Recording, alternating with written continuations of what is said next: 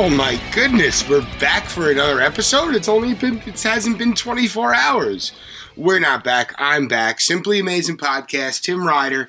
Uh, Taryn is not with us. Short notice, and our professional friend. Uh, hey, you know these things happen on short notice. So we're gonna give a quick breakdown because we did get some Mets news on. Uh, oh, I don't know about dinner time Eastern on uh, on Wednesday night.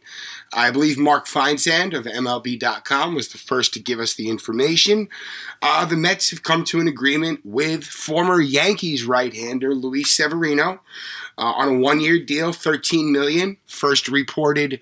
Um, uh, the money was first reported, excuse me, by Jeff Pas- uh, Passan, ESPN. Um, my initial reaction, I think this is a home run for the Mets. One, um, a change of scenery is good for anybody, um, especially somebody with talent. And we've seen Severino's talent. We'll talk about that in a second. He's dealt with a lot of injury issues. Um, Tommy John struggled to get back to himself after that. Um, well, actually, he looked a lot better uh, than he did in 2023. In 2022, he looked much, much better. Uh, almost looked like he was back to being himself again, despite missing some time. But we'll get into all that. Uh, the Mets needed starting pitching, and they went and added some starting pitching. I think that's a very, very smart move. And at $13 million, um, you know, when if you're able to sign a, a viable free agent option, especially a starting pitcher, and bringing them in at less than the qualifying offer, uh, considerably less than the qualifying offer, you know that's a that's a, a win any way you want to cut it up. Um, th- this is a good thing for the Mets. You're going to add depth. Uh, just hopefully he stays healthy. Hopefully he can be productive. But you know, I, I think this. I mean, risk aside. I mean, of course, it's not a minor league deal, so there's going to be some risk involved. But you know, 13 million compared to you know what were they what, what would they have been paying Carlos Carrasco this year? I think they had him pegged for 15 million if they didn't uh, opt in. If if they didn't decide to. Uh, to, to take him up on the option. I believe that was a team option. Um, you know, this is going to be, I think, a, a 13 million. Well, I don't want to say well spent, but a risk well placed. Um, you know, Severino's 29. He certainly had a great deal of success in the majors. Uh, it's been a couple of years since he hit that that that previous peak.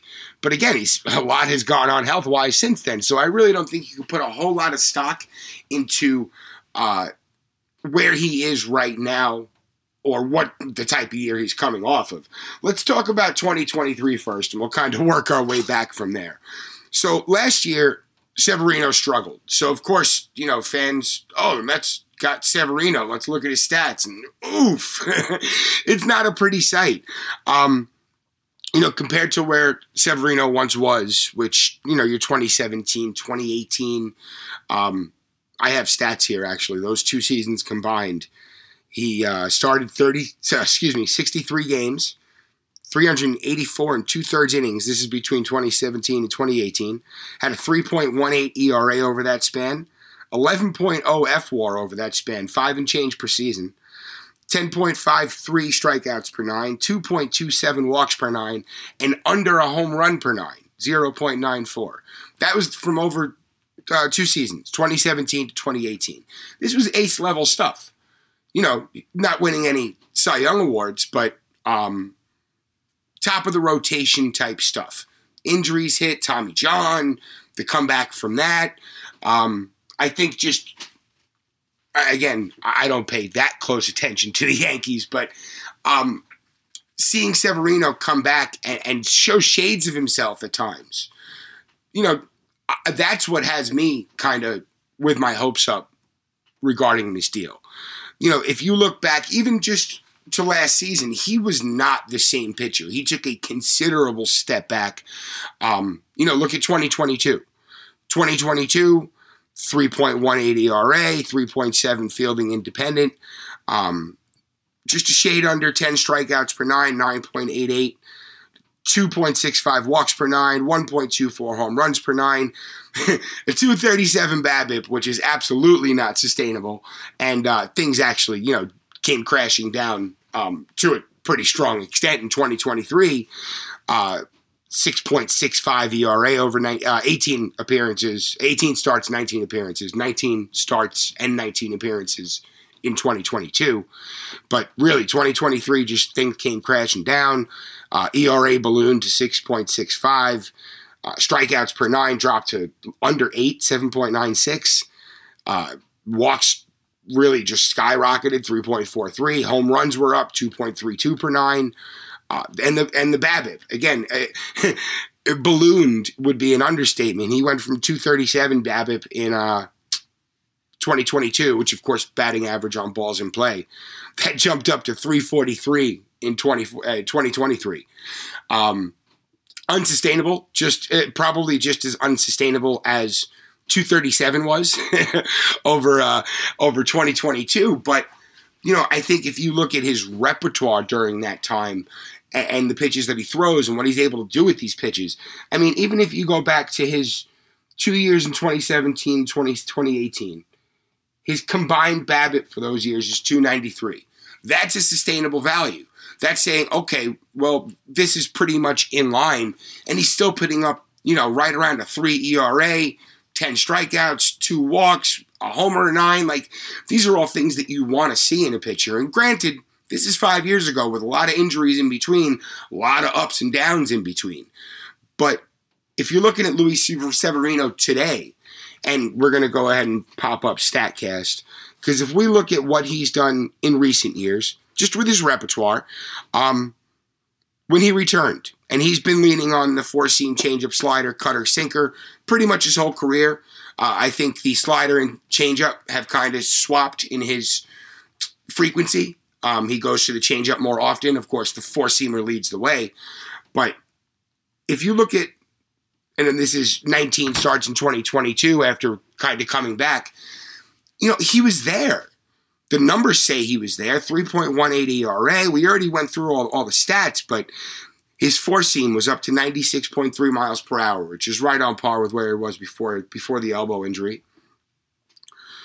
Four seam was getting a 186 batting average against, a 377 slugging against. Very impressive. That'll work in any in any walk of life, uh, walk of uh, baseball life, I should say. Changeup was 235 batting average against, 365 slugging.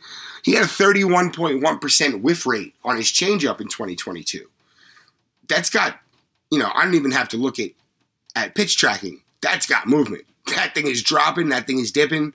Um, if he's got his changeup working, I think it almost feels like that ties everything else together.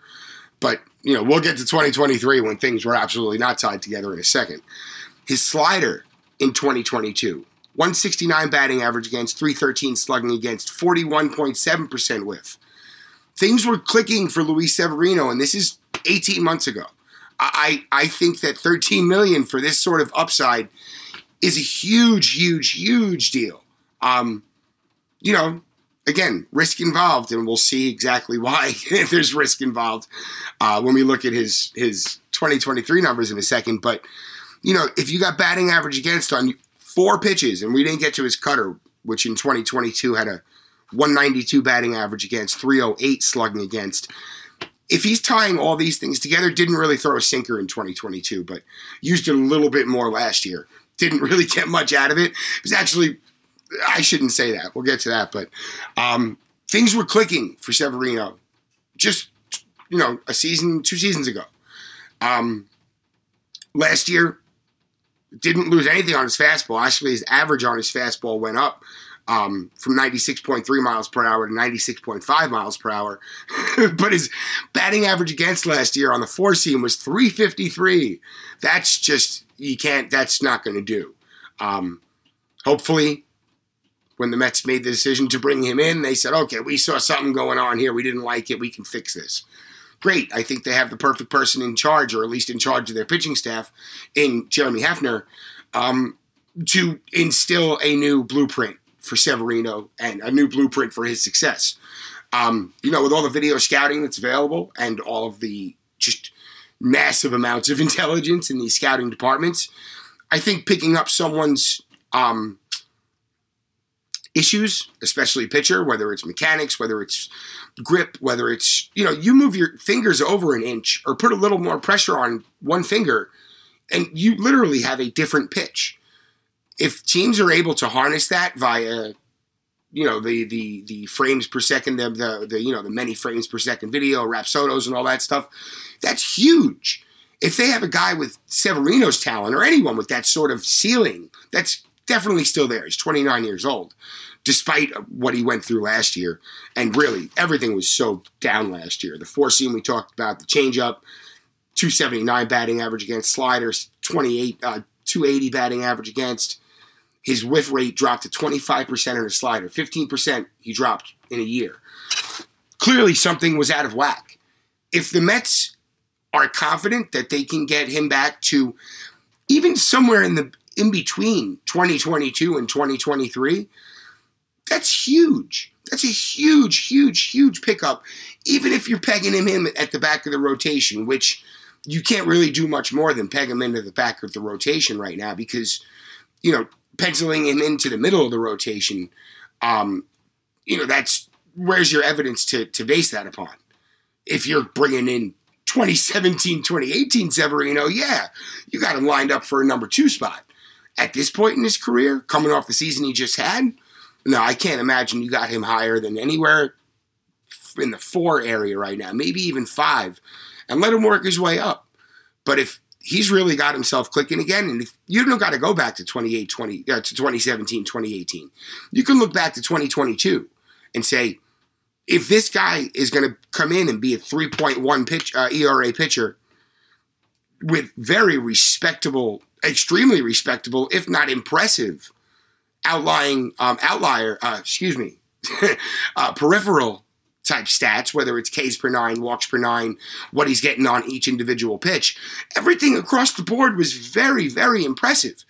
If you're getting that, even a, a, even a step, one step down from that, for 13 million for one year, one the player's motivated to turn this in, to parlay this into a into a, a big deal, into a multi-year deal. He'll be 30 at the end of this season. He's absolutely, if he pitches well this year, he's going to be I don't want to say, you know, in demand, but sought after without a doubt. Um, and if the Mets can turn this, turn Severino, his one year, 13 million, into any sort of foundation for what has turned into like a ravaged rotation. I mean, we just talked on yesterday's show about um, the options across the starting rotation. And you know, you got Quintana, you got Senga. Um, you won't have Peterson back for a while. You'll have Megill in the mix. You'll have Lucchesi in the mix. But, you know, these are all depth guys. Uh, not a knock on any of them. You would love to have any of them in the five hole, and you just don't want to populate an entire rotation of these guys. And I think that adding um, adding Severino, even right now, penciled into the top three behind uh, penciled, you know, behind Senga and and Quintana, with more moves to come, that's fine by me, man. You have to imagine they make another Severino type move, you know, a reasonably high upside with not too much financial risk tied to it.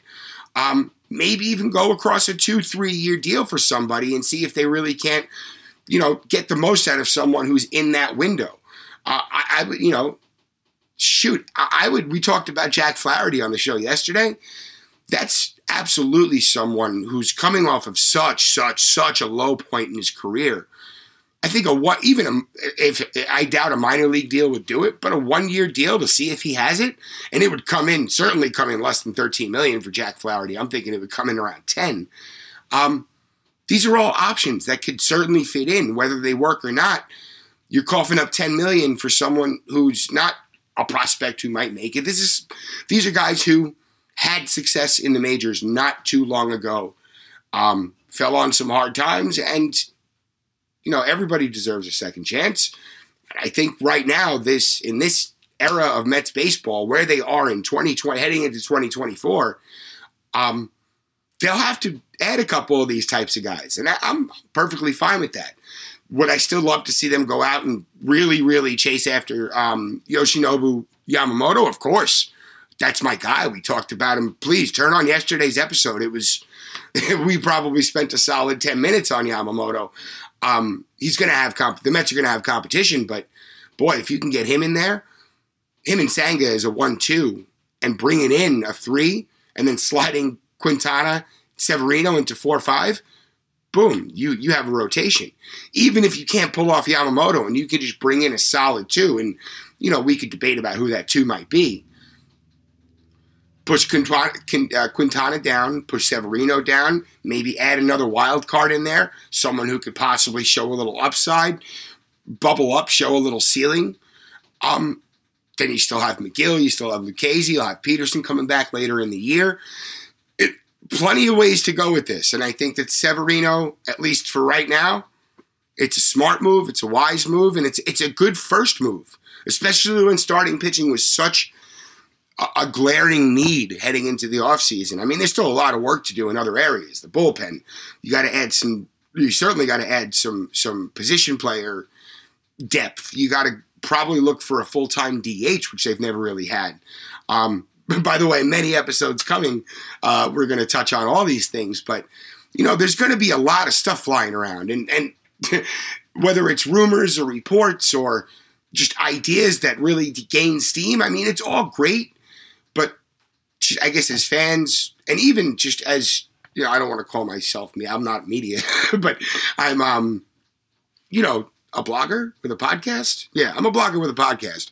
You know, I think we all, all of us, from the media people down to fans, we all have to be very, very wary of of buying into too much hype. You know, as we saw today. excuse me there's always going to be, oh, look, there's some smoke and there's some fire.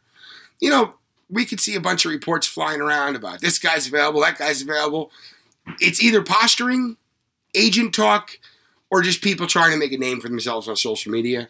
You're going to hear it from the big dogs when it comes out, whether it's Feinsand, Passan, Rosenthal, Heyman, whatever. You know who the who the, the main players are my best advice would be wait for those people. Nobody was talking about Severino, and then Feinsand comes out and Severino. So, you know, I think taking everything with a grain of salt this time of year is smart. And then when it comes in, then we can analyze. You look at Luis Severino, I, I'm, again, my initial reaction, you can look on Twitter, was I don't hate this.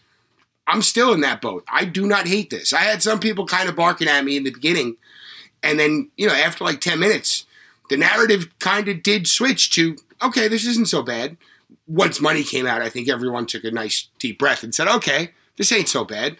I was expecting very, very short term. I was expecting low money, very much a prove it deal. And I think that's what the Mets got. And I think it's a smart move. I think Stearns knew what he was doing. I, am sure that Severino's very much looking forward to uh, a clean slate. You have to be. And you're still doing it in New York. And you're not, you know, you don't got to pick up and leave the country, uh, leave uh, leave the state and leave the the region. You know, you're still probably living in the same house for the next year. That's, you know, it's a level of of comfort and familiarity, and it's also a, a new start. That's got to be exciting. I'm happy for. I'm happy for the Mets. Happy for us as fans again, it's a it's a really exciting first step in what should be a, a very wild offseason. Uh, this was just a very brief episode. I don't even know if we're gonna have a commercial break. If Andrew squeezed one in, awesome. That's my guy. Uh, we will be back next week. Um, if we have any more reasons for emergency pods, shoot, I guess we'll have some more by then too. Um, hopefully, should have some words cooking up on the Apple. Um, again, I talked about it quickly yesterday. Uh, the Queens Baseball Convention is this Saturday. Doors open at 10 a.m. That's at the Sheraton Four Points in Flushing. Go ahead and Google that. You can get tickets at the door. Uh, Billy Wagner's going to be there. Uh, Cliff Floyd's going to be there. Terry Collins is going to be there. There's people signing autographs. I think John Franco's going to be there. Uh, there's panels all day. SNY's got panels. Uh, I think the Mets pod's going to do something. I'm on the state of the Mets pod. That's my buddy Mark Healy. Um, it's going to be myself, Anthony Rivera from the Sub uh, Subway to Shea podcast, John Mincone, former uh, Mets farmhand. I think he runs Brella Sports these days. He's going to be on the uh, on the on the dais there. I think it's going to be a really really fun day. It always is every single year. Uh, you know, I can't express how appreciative I am to be asked back. Um, as you guys know, I mean, I put it up on Twitter today you know, it's been a solid third of a calendar year since we've been back. Now we're back with two episodes. There's Mets news coming. I'm feeling inspired again. I hope I'm, I'm just glad and uh, I guess appreciative that you guys are along for the ride. Appreciative for uh, the support we get. And um, yeah, Taryn and I will be back next week. I might be back sooner if we have more stuff to talk about. But until then, it's LFGM. Uh, everybody have a great rest of your week, and we shall talk soon. Peace.